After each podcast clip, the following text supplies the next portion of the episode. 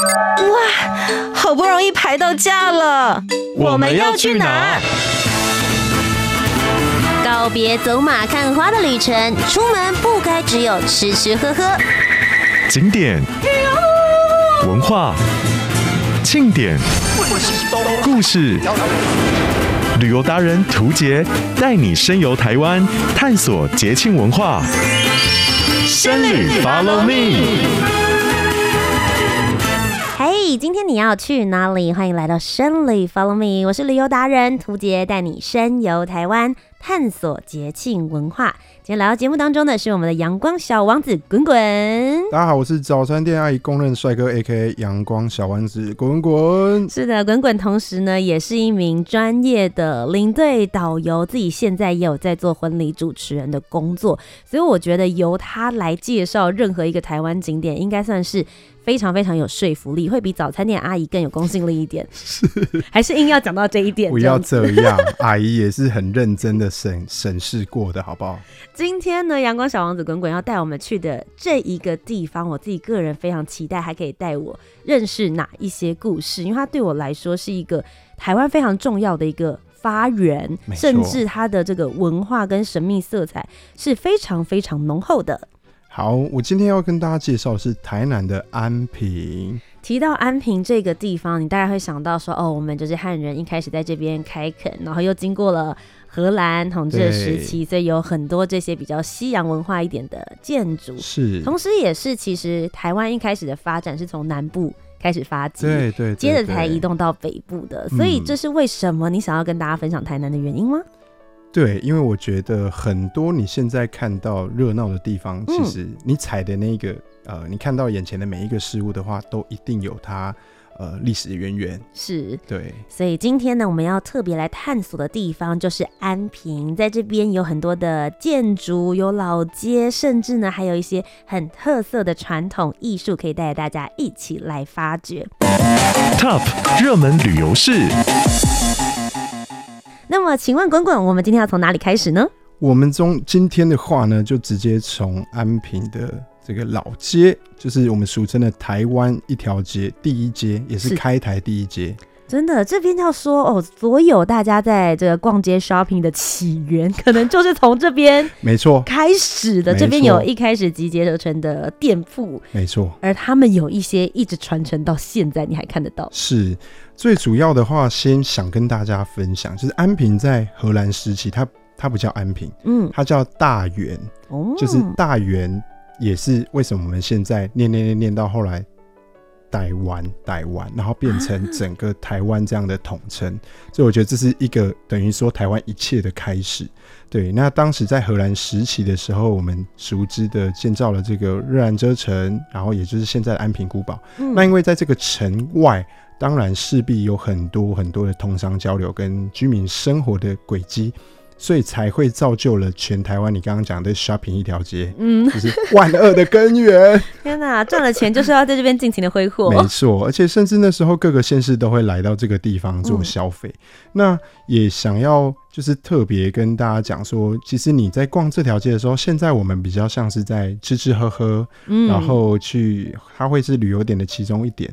但我其实为什么会特别想要跟大家提出来说，是因为如果你有办法把这个逛街的时间从一个小时、一个半小时拉长到三个小时，其实你会看到的东西完全不一样。这么久，这一条街其实它并没有到真的很宽敞，或者是说，哎、欸，真的非常长。可是为什么值得在这边待三个小时呢？因为你眼前就是不管是你吃到或是看到的东西，你只要再转一个小巷子进去，你会发现又是另外一片天地。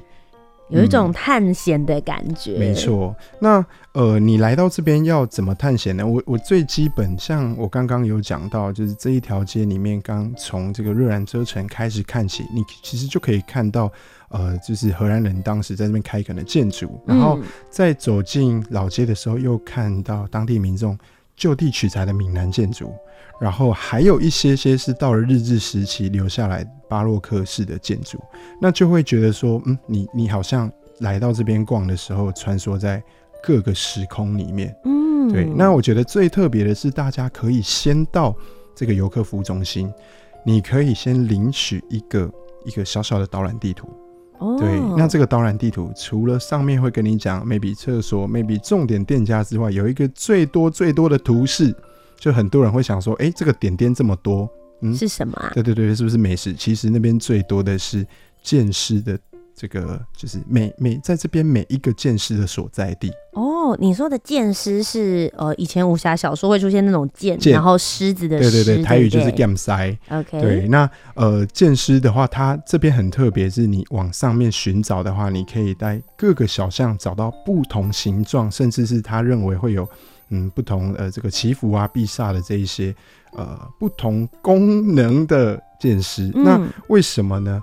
其实刚刚有讲到，就是我们的正式王朝，就是我每次打棒球的时候 都会请出来的，请出郑成功大大。郑成功大大，对对对。嗯、呃，当时他来到这边之后，当然我们就是驻扎在当地，不仅仅是平民老百姓，当然还有很多的官兵。是。那这些官兵呢，在操练完回到家之后，其实因为当时就是呃剑跟盾嘛，他们回到家中会在。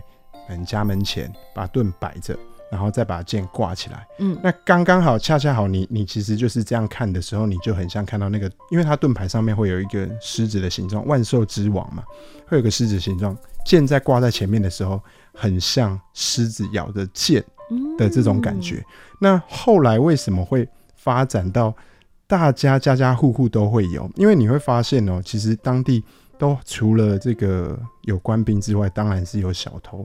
那小偷也不会这么不长眼，这么白目。当他看到外面有挂盾牌跟剑，这里有人在守着，里面的人可能武力高强。没错，就是基本应该有一定的那种武装的一些能力。所以他看到这种盾牌的这一家，他就不会进去，不要惹他。对，隔壁没有，应该是平民老百姓比较好欺负。不行吧？他就会去投，然后后来的话呢，变成当地民众就发现奇怪，怎么一觉一觉醒来有盾牌的都没事，哦，然后我们家这边前面空空的就被抢了，没错，所以后来就是变成说传来传去，大家都去用一个剑师这样的形状把它挂在外面，哦，反正晚上的时候夜黑风光，没有光也看不清楚，看起来远远的就好像有盾牌跟剑，剑狮，没错。嗯、那呃，因为这样的状态下。造就了安平整个地方的风俗，都觉得说，第一这样子可以去阻挡那一些呃小偷啊奇奇怪怪的人靠近。那第二个可能又会觉得说，哦，其实就是趋吉避凶，有一个很正面的能量这样子。对，那甚至呢，其实我觉得，我觉得台语真的很好玩，因为当地人也会有一句话叫做，就是狮子嘛，剑塞塞嘎剑，虾米拢袂欠。就是什么都不会欠，oh. 对对对，也是一个帮自己家里祈福。就是我家里有塞嘎 gam，然后我们家里也很富有，嗯、什么都不缺，这种祈福的感觉。所以我就觉得蛮好玩的。是，哎、欸，我觉得其实大家看到这些剑狮的时候，也许就只是拍拍照片而已。可是了解他以前到底是怎么样子变化而来，欸、你就不会觉得它只是一个传统艺术品而已。对对对对，因为小故事蛮好玩的。有时候大家会想的比较沉重一点，因为我们那个有一些，譬如说住宅啊，遇到路冲或是这一些觉得呃路口处想要挡煞的时候，就会挂这个。嗯、可是我发现我到。啊，就是应该是说，我平常看到长辈的这些动作，我会觉得它是一个很神圣、不可靠近的东西。嗯，可当他来到这边的时候，他们每一家每一户的剑师的形状、形态都不一样，有的比较可爱，嗯，有的比较可怕一点，因为他们甚至当地有说，呃，如果剑呢从左边插到右边就是祈福，嗯，对，从右边插到左边是那个呃避煞。然后，如果插双剑的话，是威力加强，对，double 双倍。对对对对对，当然他可能还是有经过老师的指点，用各个不同的那个。可是我觉得，哈，对我来说这么呃敬畏、这么神圣的一个一个一个传统的东西，居然在这个地方可以变得这么多形态，这么可爱，你知道吗？嗯、我甚至啊，走到这个，嗯，应该是说警察局。嗯，到警察局外面有一个剑师，你知道他的剑师是独一无二的，因为他一手拿枪，一手拿手铐，就是这么克制化，完全是 针对玻璃是大人，没错，需要的，对对对对对，他们的配备，没错，他那一边的剑师也是一个地方的保姆，就对了。我觉得在安平古，呃，也不是安平古堡，就是安平区域的这些剑师，他也有一点类似像金门的风师爷，已经变成当地的一种特色了，欸、它可以变成一种吉祥物。所以对以前来说，它可能是这个防小偷啊、防强盗啊，甚至是趋吉避凶。但现在很多人就是把它觉得说，哇，就是这个城市的代表象征。没错，没错，这个已经就是无法磨灭。那你。当然，他这个呃，就是出了这一张导览地图，就是要带着你去巷弄里面寻每一家每一户的剑师，因为其实到现在为止，有一些些可能呃，第二代、第三代已经变成就是老阿楚了。嗯。可是如果你还是传统的建筑的话，几乎都有这样剑师的一个形态。那呃，我他应该说最特别的还有一点，就是他让很多人现在更能够接受我。带着朋友去到那边的时候，可以去参加一个就是叫剑师学堂，它的剑师彩绘，所以你可以拿到一面剑师，然后上面是全白的，哦、你可以彩出它的颜色。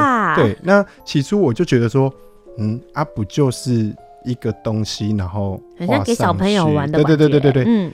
结果我当当当我带着就是不不不管是旅客或是朋友去画的时候，每次出来的时候，我都自己还是觉得说哇，来这边值得，因为每一个人他会想象出来的东西都不一样。打比方，他可能觉得对他来讲这个东西很神圣，他全部上面都用金色的，嗯，他就是要给他 give shop shop 这样。然后有一些小朋友，他可能五彩缤纷的，对，七彩缤纷的。那呃，我觉得最特别是。有一个我带去的朋友，他只有三个颜色，嗯，他只有蓝色、红色跟白色。为什么？他整个出来之后，我们大家都说你就是中华队的死忠粉丝，就是就是他那个三个色系画在上面，然后再写个 CT，你知道吗？就是就是我觉得支持中华队，对，我就觉得哇，原来可以这样哦、然后然后因为上面呢、啊、不是。呃，狮子的上面都会写一个王字嘛，嗯，然后有的人就很奇妙，就是他这样上面就写红中或是发财，就是，就我哇，这个东西从我一开始从小看到，就是父辈他们在使用这个东西是这么的不可亲近。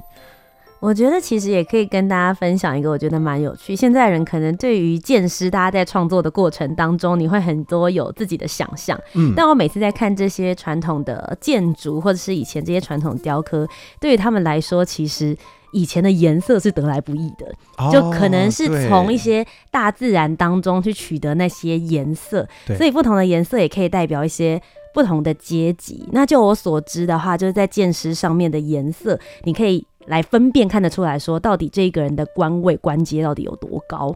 所以，比如说像以前因为这个皇帝的关系，九五之尊嘛，那他最可以用的颜色就是紫色，紫气东来。嗯、所以只要是紫色，就代表他是最高等级的人。所以大家也可以去看一下他们在里面。如果说他是紫色，表示最高，然后接下来下一个等级是用红色。然后接着，如果你看到的是青色或者是黑色的话，就表示说它的关节相对来讲没有这么高。我觉得大家也可以去看那个。颜色的不一样，所以现在的人也许会觉得说，哦，五彩缤纷是可以代表每一个人不同的精神。对，但对于以前来说很现实的，就是什么颜色是什么等级的人才可以用，以用因为它的那个颜色跟颜料其实是相对来说比较珍贵。呃、我觉得这个也蛮好玩的我。我觉得你这样的解释会让我就是再想要再去 把那些再去，再去看一次，就是之前没看到的。嗯，对，我觉得这样蛮棒的，就是大家互相交流，你会。一去再去这样，而且我觉得就像滚滚讲的，有很多人去到一个地方的时候，会很急着要去找好吃的，对，或者是拍一拍，就是我们讲解过的这些点之后，就觉得好了，我好像踩点任务完成。嗯，但你真的可以去他们的就是 information，刚刚讲到旅客服务中心，因为他们其实每一年都会更新新的不同的地图，新的不同的消息，那才是第一手。我觉得最在地，包含连我跟滚滚，我们可能去过很多次，我们每次去的时候都还是会再去 update 一下我们的新讯息。嗯。而且他前几年有一个方式，我觉得最厉害。当然，我现在还要再赶快去找一下，看看还有没有做，因为他好像是有一点时间性的。嗯，他们是有一个团队在用，就是整个安平老街跟建师的连接做密室逃脱，就是户外版的密室逃脱。听起来好好玩，要不要揪团去？我想，但我一直没时间。但我那时候看到的时候觉得。这个想法真的太棒了，就是完全让让年轻人用游戏的方式知道这里的文化。嗯，对，我觉得现在有很多青年的团队，然后他们就是会回到自己的家乡，有点类似像返乡，然后开始做一些地方创生。或者是一些文化的方法。他们很聪明，就是他们会用。大家更能够轻松接受的方式，然后来去了解在地，嗯、不会让你觉得说我去旅游好像还要来上课。对，它是让你在玩的过程之中自然而然了解这些事情。欸、这是，这是真的，你知道，每次我我因为我自己就是国内外这样跑啊，大家好像真的很习惯去到那个点上网查查，然后找网美店拍照，嗯，然后美食店吃一吃结束了。我就觉得很可惜，因为其实我们这个角色其实就是一个说书人，是，所以来到这边跟你分享这里的故事。当你在吃这个东西的时候，你就知道哦，原来他以前是为了这样子而来的。嗯，对。那最后的话，在见识这个部分也要跟大家分享，有他现在真的做了很多很多的文创化，包含我刚刚说的这个，嗯，他的一个套装的行程。可以去去玩这个鉴识之外呢，还有你可以带走它的文创小物。它有一个地方叫做就是海山堂。那进去之后呢，这个地方它可以让你看到三百六十五天每一天的，它做出了每一天的鉴识。每一天的，每一天的见识，所以等于是我生日那天，我也可以找到属于我的见识，对，是这样吗？对对对对对，有点像殖民星君的感觉。哦、然后你看到的时候，它每一个形，就是它的表情跟形状不一样。嗯、然后下面还会搭配一句话，譬如说什么呃热情啊，然后下面呃生性活泼啊，然后呃有点害羞啊，嗯、那甚至他会有一些，有一我觉得他也蛮老实，他有一些就是哎、欸、个性比较急躁。然后我看的时候，我就看到旁边的游客看的时候，都会就是我觉得那是从众的效应，就很多人说，哎、欸，真的好准啊！然后有些人说，有吗？我有这样吗？看到的时候就开始暴躁了起来，我哪有暴躁？对对对明明就有，完全表露无遗。那我就觉得这这个东西很特别，我没有想过，干脆把鉴识发展成三百六十五天，三百六十五个面貌。让自己找到属于自己的，你会有更有一点点归属感，对归属感。然后他除了这种方式之外，也有因为呃，大家知道台南其实以前的话也是七股盐山也是产盐，嗯，所以在安平这个地方也有把这个元素拿过来，是他们这里有个地方叫西游出张所，它也有三百六十五天颜色的盐巴，嗯，对我就觉得哇。就是你如果刚刚看见时，你还是觉得说你你你没有感觉，但是到了盐巴这个部分，就是什么颜色都有哎、欸。我那时候第一次踏进去的时候，也觉得天哪，五彩缤纷，因为大家想到的盐的结晶就是白色嘛，对，顶多从海里面捞出来有点脏脏的，有点有点黄黄或是土色的那一种感觉。可是，一进去的时候，你会觉得说天哪，它根本是艺术品，你会马上想到类似像沙画的那种感觉，真的很美。那我觉得像这种东西啊，说真的，你第一时间。呃，去感受到，然后知道它的由来之后，我说真的，你把这个东西买回去送人的时候，嗯、也相对可以赋予它一些意义吧。不然你就是买回去，你妈可能说你被盐被冲杀，嗯，就你买盐巴要干嘛？或者是说你买这个狮子，哦，就是这样嘛，没什么意思。可是当你讲得出它的缘由，或是哎剑插左边，剑插右边，然后或者是哎这个东西就是台南在地有有有就是这样的文化风俗，我觉得。可以赋予的情感真的是不一样的。交换礼物的时候，你至少不会说这是送给你的。哎呦，不要这么客气啦！你不会只挡在这里而已。对你会告诉他说，因为这些意义，所以我才选来送给你。那种心意的感觉会不太一样，故事会超过它的价格跟价值。没错，没错，是呃，我其实特别想要讲到，像是呃呃很多很多的原住民文化里面啊，它甚至就是大家可能看到那个文创小屋会有猫头鹰。对，那很多人就是哦哦，它就是个小玩偶，一个动物。嗯、可是当我去到日月潭，然后呢，有这个少主的文化，在我了解之后，我买回来送给朋友的时候，我就知道怎么跟他说。我说这个东西啊，就是当地少族他们呃，在这个猫头鹰赋予的意义是照顾女女女人跟小孩的守护神。嗯，你知道对方听到说哇，这是专属于我的，守护我的，我觉得。其来有自，你才一切才会有意义，那种感觉会特别不一样。那当然有人会说，哦，其实对于比如说小剑师啊，或者是小吊饰，我没有什么特别的感觉。对我来说，台南就是一个美食所在地。我希望大家能够带回来的伴手礼是可以吃的。在安平这边，其实也有一个传统美食，它其实它的故事也很有趣。好，那呃，其实我觉得台南传统美食真的很多啦。嗯、你一走进去街街道里面的时候，不管是碰饼啊、蜜饯、虾饼、虾卷、棺材板，什么都有。拜托大家不要吃饱再来，你会很后悔，你会觉得说我的胃为什么没有像牛一样有多几个？对，那呃，特别想讲的是椪饼，因为我第一次去看到的时候，嗯、我觉得为什么我在其他地方都没有看过？因为我是真的没看过，然后我又特别喜欢吃那种比较呃。不要太有饱足感的东西，是对。那刚好碰面它做起来的时候是有一点点呃，里面很多空空气，对对，中空的，我最爱这种的，对对对对对，偷工减料哦，不是啊，就是它原本生成的时候就是呃加热之后就慢慢膨起来，没有太负担啦。对，里面就有一层这个糖。嗯、那我比较通俗看到的都是白糖跟黑糖，啊，我自己喜欢黑糖，因为就觉得嗯、欸、黑糖好像。在我的心中的定位就是啊，特别健康或什么的。嗯，那我第一次吃的时候，我就觉得说很特别，可以当小吃吃。那也有请教当地人，他们就说这个是他们以前坐月子的时候吃的。嗯，因为其实现在讲说饼啊，了不起十几块钱、二十块而已。可是当时糖在台湾是非常非常珍贵的。嗯，这也是牵扯到为什么台南人。为什么都是糖都呢？大家所有的食材都是甜的，嗯，对，因为呃，所有所有的这这个这个，就是当地的民众会认为，既然糖是最珍贵的东西，你来到我家，我就要把最珍贵的全部都给你，所以我每道菜都加糖。哦、哎呦，滚滚来了，我跟你讲，不要让人家觉得我们很穷酸，我们把所有的糖给那个拿出来，整个给它撒下去。对，就是其实也是因为这样子，然后变成说，嗯、大家可以。感受到台南的就是食材，其实前面有这一段含义，是代表他们非常热情。嗯、然后在碰饼这里面，它是有一层糖的。对，那这一层糖呢，吃的时候我是觉得说，哎、欸，就是呃一个甜点。就后来听到当地人说，这个也是他们的月子饼，坐月子的时候吃的饼。嗯、那他们会怎么做呢？他们就是用一点麻油，然后麻油煎蛋。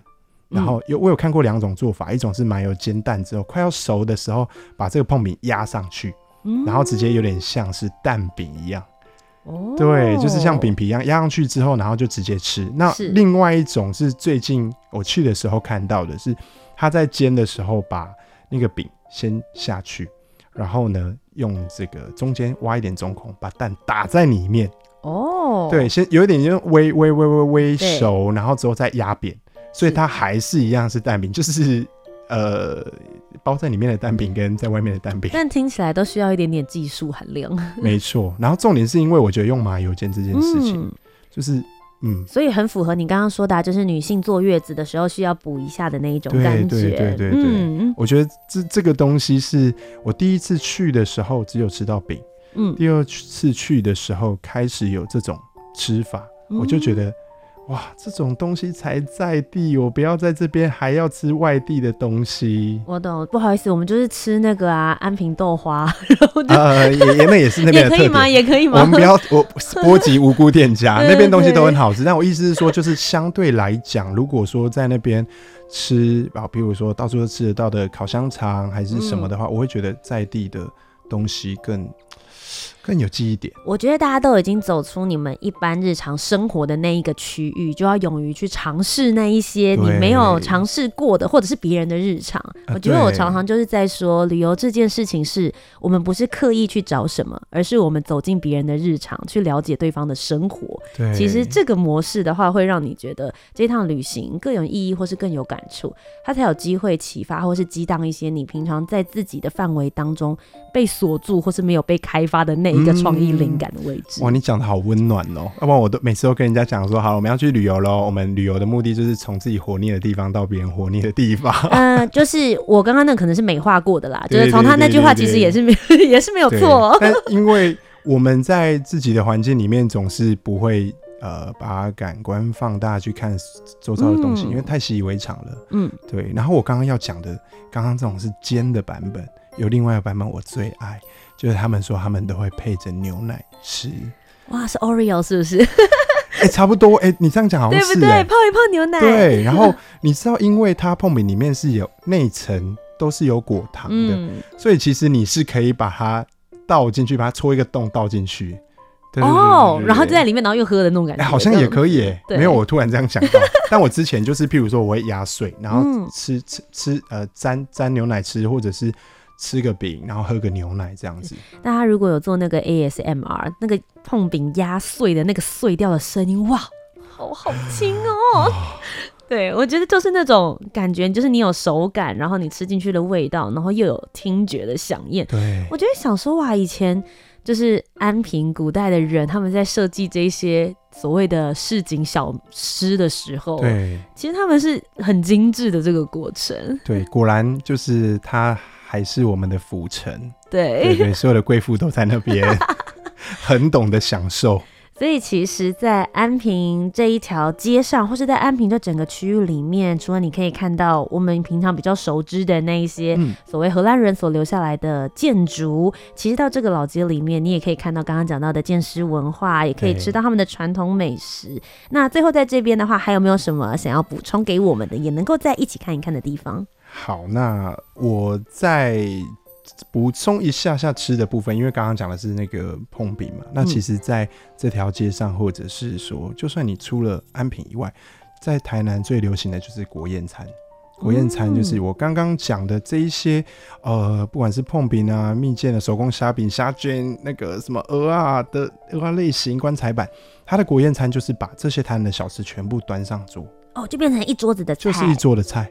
哇，这个很棒哎！你不用再一阶一阶自己去收集了。没错，所以有时候我带着客人进去老街里面这样的店家的时候，大家也可以去看一下。有一家叫贵记，就是很贵的贵，但它的很很就是价格很亲民。嗯，就贵记，就是我们去的时候吃到整桌的菜的时候，你知道我们客人就是。突然有个尊荣感，说：“嗯，外面那些逛街的在找这些东西的，在忙什么、啊？对，在忙什么？他们在那边晒太阳。对，然后我们在这边边吃，然后就可以一次享受到全台南的美食。嗯、所以，其实我就会蛮推荐，呃，如果说你今天是多揪一点人的话，吃那种国宴菜色，整桌都有。哎、欸，你会建议几个人一桌这样？我记得。嗯，啊，因为我们去大部分都十人一桌，我记得后来也有发展到六个人，OK，maybe、okay. 现在也有小一点的四个人。了解，反正就给大家店家资讯啦。然后六到十个人，嗯，如果你是跟着家人或是朋友，大家揪团一起去的话，对，也许就是这种不用晒太阳、不用排队，然后不用这个舟车劳顿，脚也不会酸的方式，嗯，就可以一网打尽在安平这边的美食。那最后这边我顺便帮大家补充一下，刚刚前面的时候，滚滚其实有提到说可以用游戏的方式来认识这一个古都。我自己后来有查到了，在台南的安平老街这边呢，大家可以搜寻国姓爷宝藏。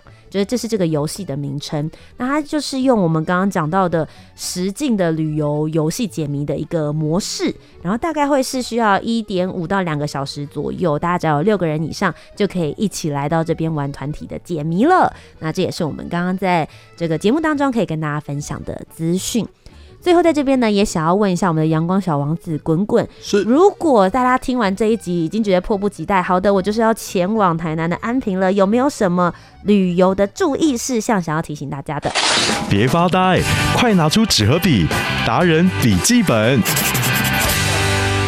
注意事项一样，我们到了南台湾要注意防晒。对，很重要。然后第二点更重要，嗯，去之前不要吃任何东西，空腹三天。三天会不会太严苛了一点？吃遍所有美食，这样对。最后一件，最后一点的话，一样弯进去小弄里面，因为里面还有，嗯、甚至你会发现，就是我们的非常热卖的《孤味》这部电影的一些电影场景也在里面哦。嗯、哦，所以可以慢慢的仔细寻访。对。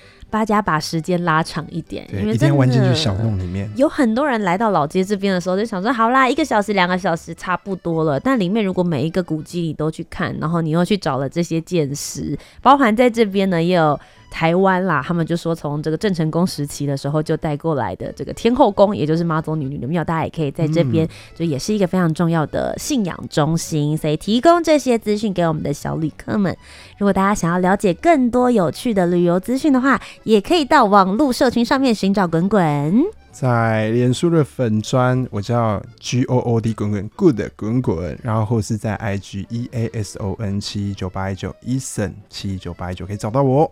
今天再一次非常谢谢我们阳光小王子滚滚来到我们的节目当中，谢谢，谢谢。那么各位小旅客们，拜拜，我们本期节目就到这边告一个段落了。我是旅游达人涂杰，我们下周节目再见，拜拜。拜拜。